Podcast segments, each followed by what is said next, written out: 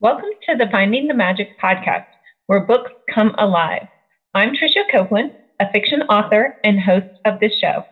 If you love books, finding great reads, and hearing about the story behind the story directly from the authors, this is the place for you. Whether you like fantasy, science fiction, dystopian, or romance titles, I think you'll find something to love in my playlist. Listen in to discover something magical about a book or two today.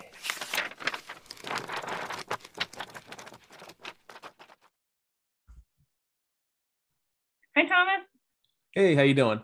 I'm great. How are you? I'm doing the good. I'm doing as good as I can do. After a long day of work. yeah, I'm pretty drowsy, but uh, I think I'll be able to brave it.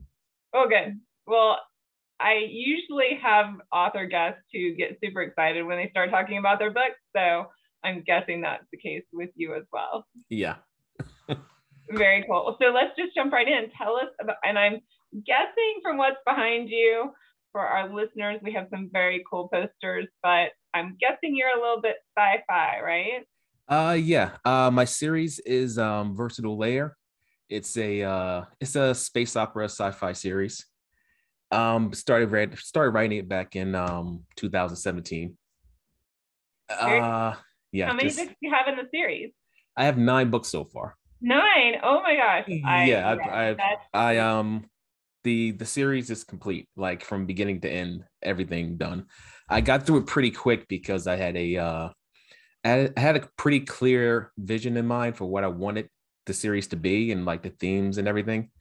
Um, so yeah, like I had a clear vision of what the end was going to be, and it was just how do you get to how do you get there? Um, so yeah, uh, originally the the uh, the series was supposed to be three books, but then as you know, you know what happens as you start writing it, new characters get introduced, new subplots start to form, and it kind of just grew out on its own.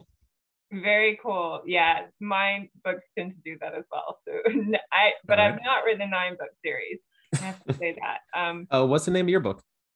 So I have several series. I have I started writing romance, and then jump hop to fantasy. And so I have like a witch vampire series, and my most recent is Fae. So I'm all about the fairies now.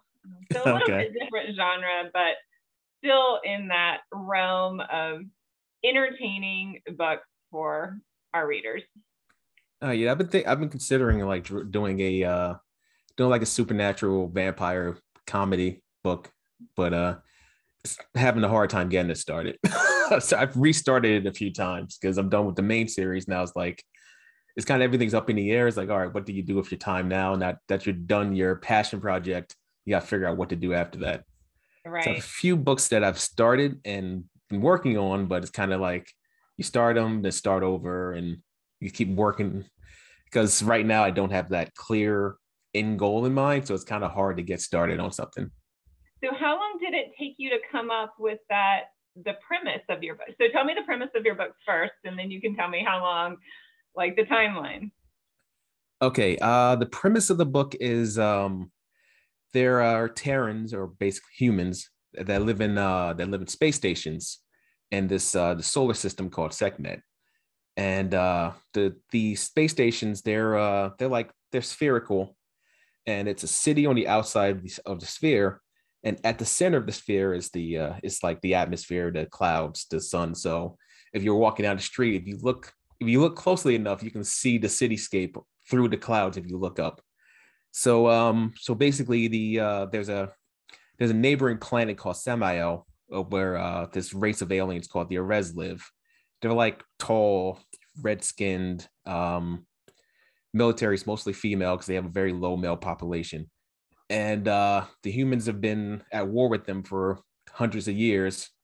So uh, during the course of the main story, um, a young human male meets a Arez female at, on one of the colonies, and they form a bond together, and they're separated. So the rest of the story goes over the course of about 12 years, where they're going through all these different adventures to meet up again. And along the way, they discover various conspiracies and other things, other problems that they have to solve. So they end up having to be the the key to stopping the war and bringing about peace. Oh, that's very cool. I love those epic romances Yeah. that um, that lead you on those amazing adventures. So Yeah. would you consider it to be hard sci-fi or is it more that space opera type genre? It's more space opera. Um, know, like I introduced cool technology, but I'm not gonna give you like a lesson on how it works. It's kind of like it's more about the character development and the uh the journey itself rather than hey, this is how the laser gun works or this is how space travel works. It's kind of like I tell you that is there because it supports it supports the narrative and I give you a uh, I give a you know you give out a set of rules that the world works upon, but you know I don't really have to dig into how everything works. And with hard sci-fi, a lot of times they're like they really like to dig into like the mechanics of everything. Well, yeah, and they're different readers. they're readers that love Yeah, and want to know like how you think everything works and how it's going to work and they're really based in the science fiction of it could be possible right and then there's, Yeah. there's readers like me that are reading the martian and that are going to skim a couple of paragraphs to like get Yeah. back to the narrative like my husband's an engineer and he read the same book he was like this is amazing you have to read it and i'm like okay okay i'm skimming i'm skimming and like can i please watch the movie now so yeah. So um I took uh I took martial arts for years. So um during the fight scenes, I'll really get into like the mechanics of what's going on. So you know, some people might skim that a little bit, but Mhm. I, uh, but um with I think like with with all action scenes, you have to set up you have to establish like a goal of the scene or a goal of like each movement in the scene. Like, okay, if if a fight's breaking out, why is it breaking out? And during the course of that fight, what's what what do both of the combatants want in that fight? So yeah, it's like the one the the villain what the villain wants to uh, kill the protagonist. The protagonist has to get past the villain to get to, to get to some other goal, and it kind of makes a fight more interesting when there's there's goals involved rather than sometimes you'll watch a movie and a fight breaks out just because okay we need an action scene right now rather than the action scene needing to happen to to progress the story further. Well, I may have to read your fight scenes because I have no background in fighting at all. and I Okay. write them every once in a while. I'm like, okay, I think I'm picturing this okay in my head and giving enough details, but Yeah, I take a lot of care to to, to give the reader an idea of what's going on and, and giving them a way to picture what's going on.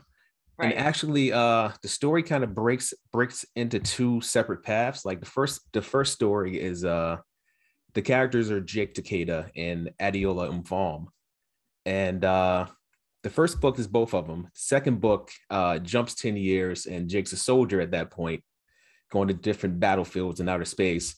And then the third book is uh, is Adiola's story, where she's on her home planet and she's trying to get things going on her side, and she's learning like this alien martial arts style called the Broken Cup that we explain in like in great detail and why it's important for her to learn that.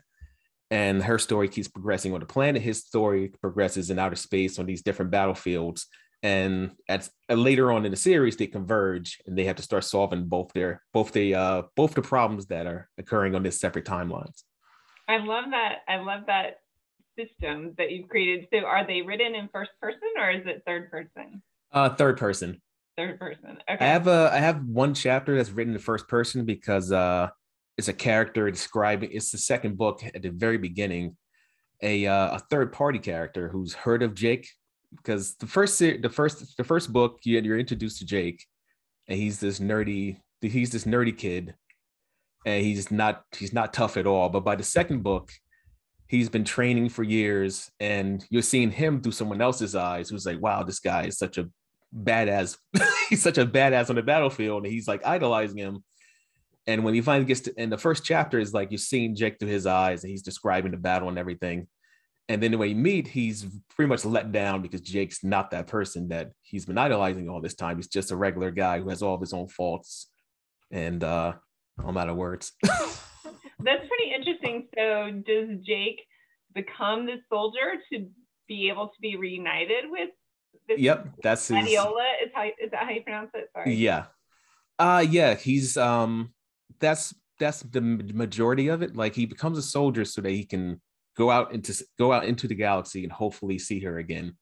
And also he's he uh at the beginning of the story he consider at the, at the end of the first book he kind of considers himself like a weak person that needs a challenge or he's going to fall back into his old into his old habits and become a person that he doesn't want to be. So he puts himself into a situation that's going to force him to grow. Even if it's, even if it's not the right decision he puts himself in that situation so that he's forced to grow and grow beyond his fears and his anxieties.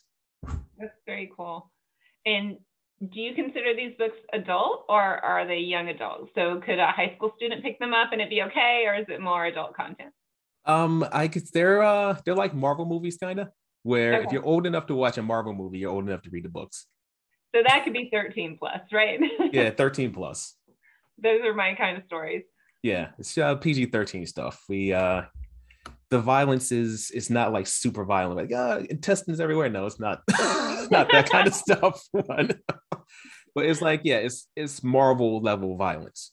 So neat. I can definitely picture that from the graphics behind you. Do you want to tell us a little bit about those? Oh, um, okay, so this is the cover to the uh the final book. I'm not sure if you can see it well.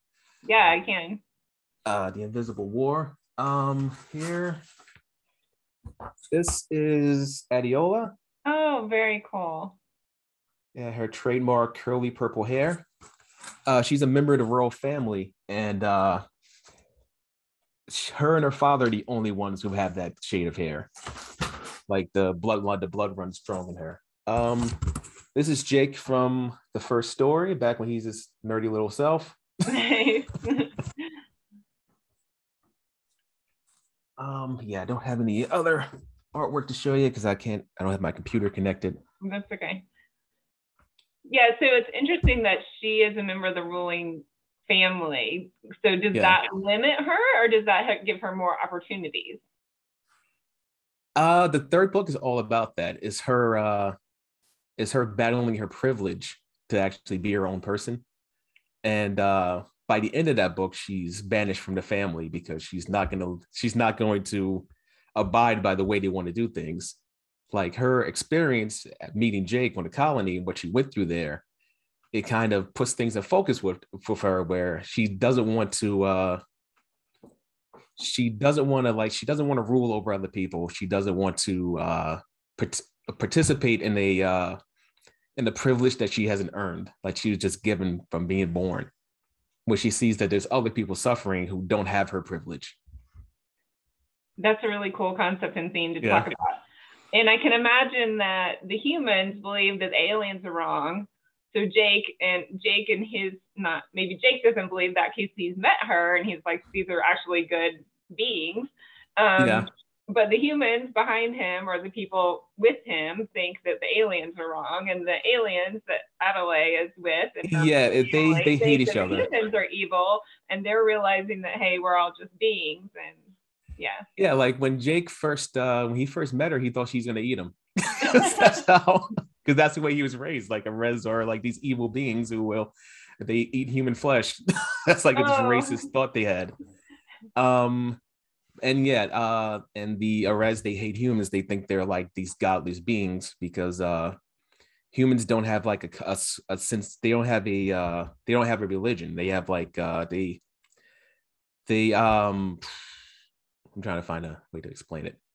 Basically, humans have uh they don't have a concept of God, but they do have a uh they do have a an afterlife that they've created themselves called Shangri-La. Basically, there's a device kind of like an iPhone, but it goes on your wrist called a Navi, where uh, it does everything like a, a, smart device does, but it also records your memories and you can upload them to a the Shangri-La, the Shangri-La uh, Ghost server, so that after you die, your your memories are uploaded to the server and you live and your memories live on in this afterlife that they uh, created. So they don't believe in souls, though. That's the that's one big thing. Like Adiola introduces him to the concept of a soul. Like she says, like, what about your soul? He looks at the bottom of his shoes, like, what are you talking about? well, it sounds like there's a lot of humor in these too. Yeah, um, yeah, and the uh the Arez, they have a god they believe in called uh named Mars that uh they're really religious about. and um, yeah, there's it's just two cultures that are so different that when they came into contact with each other, they immediately started to, they, they immediately started to war with each other. And also the Arez have uh they have resources on that planet that the humans need because they're really powerful resources that can pretty much uh the humans have more advanced technology, but the Arez have like a power source that puts them on their level. So they may they mainly use laser guns because they have a power source to use laser guns. If humans had the same like a human size laser gun would like be the size of like a uh like a uh like a cannon. They need like cannon sized things to shoot lasers, where Reds have the power sources to use like pistol sized laser guns. And are the Reds just on this one planet, or are there and are there different aliens, or just this one set? Uh, it's just this one. I, I kept the universe pretty self pretty contained, so there could be other things going on outside of this solar system, but as far as they're concerned, these they're the only two race. They're the only two intelligent races in the in the galaxy because they haven't they haven't been introduced to anything larger. You know, maybe that changes by the end of the last book. a yeah. little intrigue there. You don't want to give everything away. Mm-hmm. So, how did you come up with this concept? Um, I don't really remember. I kind of I came up with the idea for the first book, and uh, it was just a bunch of it was just interesting ideas I was having, and um, after a while, it got to a point where it's like, all right, maybe maybe I should start writing this stuff down because I I personally find it interesting, and uh, after that, I went to the Fiverr, found somebody to edit. Like I basically wrote down all my thoughts uh, for the first book, and uh, I just started writing out scenes because you know a scene will pop in my head and I will write it down. So when I had enough of those, I gave it to an editor on Fiverr, and she basically formatted it into like the proper format because I didn't have it. I didn't have the space correctly. I didn't have it.